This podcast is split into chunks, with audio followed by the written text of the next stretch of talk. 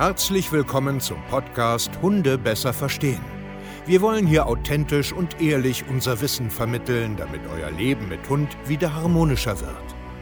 Heutzutage gibt es mehr Informationen über Hunde als je zuvor. Das Internet gleicht einem Dschungel an Meinungen und Philosophien und dadurch gibt es sehr viele verunsicherte Menschen. Damit ihr wieder Licht am Ende des Tunnels seht, nehmen wir euch an die Hand und begleiten euch durch diesen Dschungel. Wir räumen auf. Wir geben euch Wissen, Mindset, Strategien.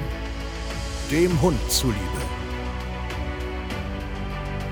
Hallöchen, ihr Lieben, herzlich willkommen zum Podcast Hunde besser verstehen, Wissen, Mindset und Strategie. Und heute soll es um ein Thema gehen, was oft sehr, sehr schwierig ist aus verschiedenen Blickwinkeln. Und zwar, wenn der Hund dich verfolgt auf Schritt und Tritt. Immer wieder haben wir natürlich mit diesem Thema zu tun. Also einmal geht es um dieses ähm, Alleine bleiben so ein Stück weit.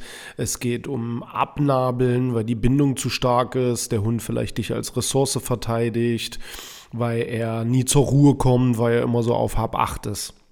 Und einfach manchmal nur, weil die Frage im Raum steht, ist das jetzt eigentlich schlimm oder ist das jetzt nicht schlimm, wenn äh, dein Hund äh, dich auf Schritt und Tritt verfolgt? Und tatsächlich kann man das so einfach gar nicht beantworten, weil wie immer, es kommt halt drauf an. Es kommt halt drauf an, was so in deinem Leben und in deinem Alltag los ist und was du so für Wünsche und Ziele hast. Das ist, das, das, also so grundsätzlich kannst du erstmal denken, es kommt halt drauf an. Egal welche Frage du hast, die kann man nie mit so und so beantworten. Weil jeder Mensch mit seinem Hund lebt irgendwie in einem anderen Konstrukt und hat andere Wünsche, Ziele, Bedürfnisse etc.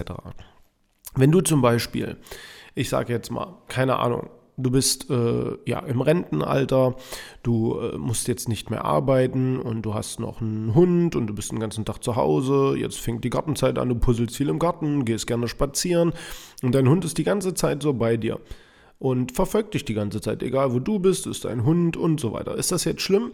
Nein, das ist nicht schlimm.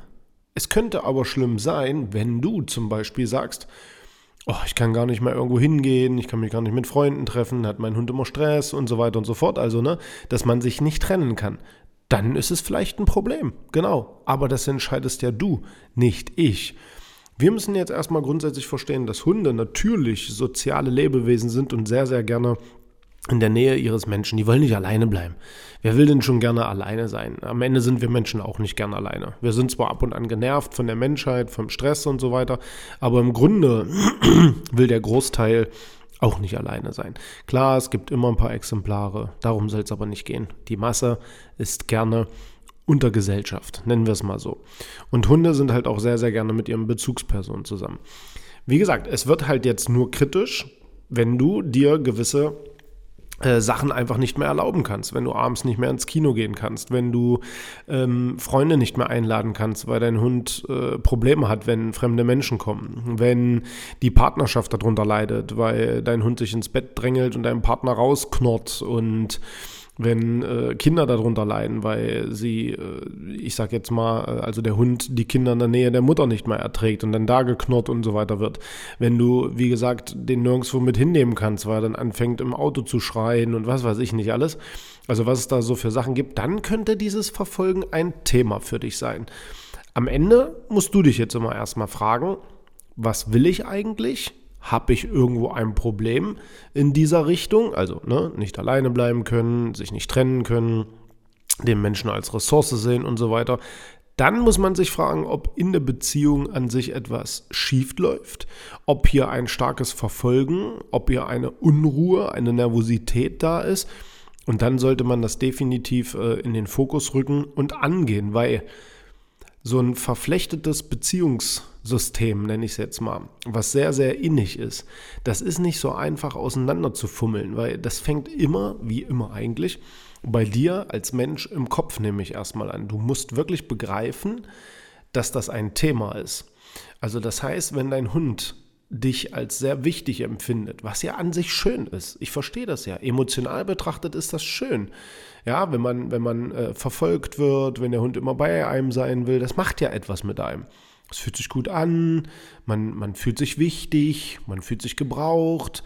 Und das ist ja auch cool und das ist ja auch wirklich schön so. Es ist halt nur ein Problem, wenn die anderen Sachen, die ich jetzt alle schon genannt habe, dann halt eintreten.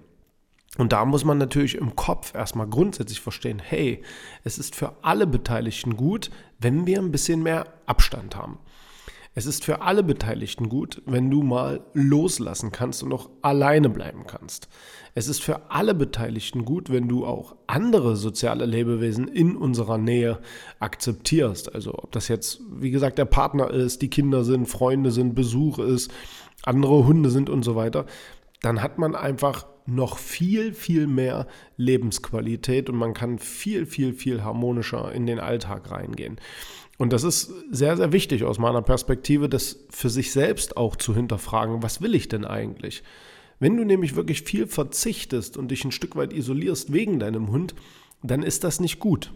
Es ist oft notwendig, dass man gewisse Sachen akzeptiert, aber dann muss ich lernen, das besser zu organisieren, dass ich als Mensch und mein Hund emotional keine Nachteile haben. Und das ist für mich wirklich wichtig. Und dann wird es interessant mit dem die ganze Zeit verfolgen. Ich selbst lasse meine Hunde oft zu Hause einfach sein, aber sehr, sehr, sehr, sehr oft haben sie ihren eigenen, äh, ich sag jetzt mal, Wohlfühlbereich, wo sie einfach schlafen können. Für mich ist das wichtig. Ich sitze jetzt hier in meinem Büro, circa 20 Meter von meinen, ach Quatsch, 20 Meter, circa äh, 5, 6 Meter von meinen äh, Hunden weg. Die liegen alle in ihren separaten Körbchen. Die müssen auch sein, wenn ich jetzt rübergehe, mir mal einen Kaffee hole oder mal rausgehe, äh, mit irgendwen spreche oder so dann sollen die da trotzdem noch liegen bleiben. Die sollen nicht in der Aufgabe sein, mich die ganze Zeit zu beobachten und zu verfolgen und aufzupassen. Das will ich einfach nicht, weil das innerlicher Stress ist. Und ich möchte, dass meine Hunde einfach nicht zu viel innerlichen Stress haben.